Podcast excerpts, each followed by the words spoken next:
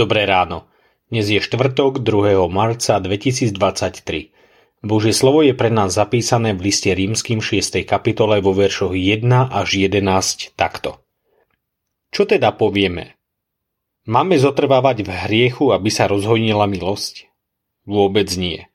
Ktorí sme umreli hriechu, ako budeme ešte žiť v ňom? Či neviete, že ktorýkoľvek boli sme pokrstení v Krista Ježiša, v jeho smrť sme boli pokrstení? Krstom sme teda spolu s ním boli pochovaní do smrti, aby tak, ako bol Kristus vzkriesený slávnou mocou Otcovou, aj my sme chodili v novote života. Keď sme sa stali jedno s ním podobnosťou jeho smrti, práve tak jedno s ním budeme aj podobnosťou vzkriesenia vediac, že náš starý človek spolu s ním bol ukrižovaný, aby bolo zničené hriešne telo a my sme neboli viac otrokmi hriechu. Veď kto umrel, je ospravedlnený od hriechu. Ak sme však umreli s Kristom, veríme, že s ním budeme aj žiť. Lebo vieme, že Kristus, ktorý vstal z mŕtvych, viac neumiera a smrť už viac nepanuje nad ním.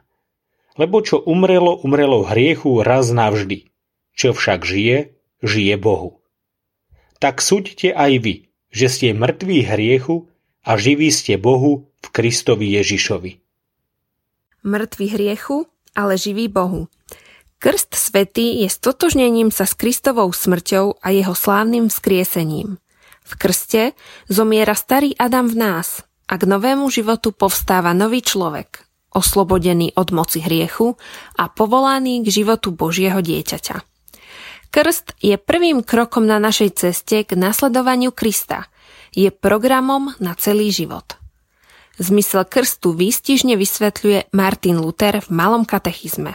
Krst znamená, že starý Adam, to je hriešný človek, má byť v nás každodennou ľútosťou a pokáním so všetkými hriechmi a zlými žiadosťami topený a mŕtvený. A každý deň má v nás vychádzať a povstávať nový človek, ktorý by v spravodlivosti a čistote života žil pred Bohom na veky. Aj dnes, keď sme vstali ráno z postele, rozlúčme sa so starým Adamom v nás a vykročme do nového dňa s Kristom.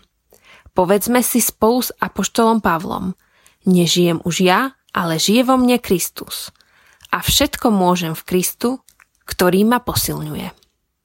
Zamyslenie na dnes pripravil Libor Bednár. Myslíme vo svojich modlítbách aj na cirkevný zbor Horné Zelenice.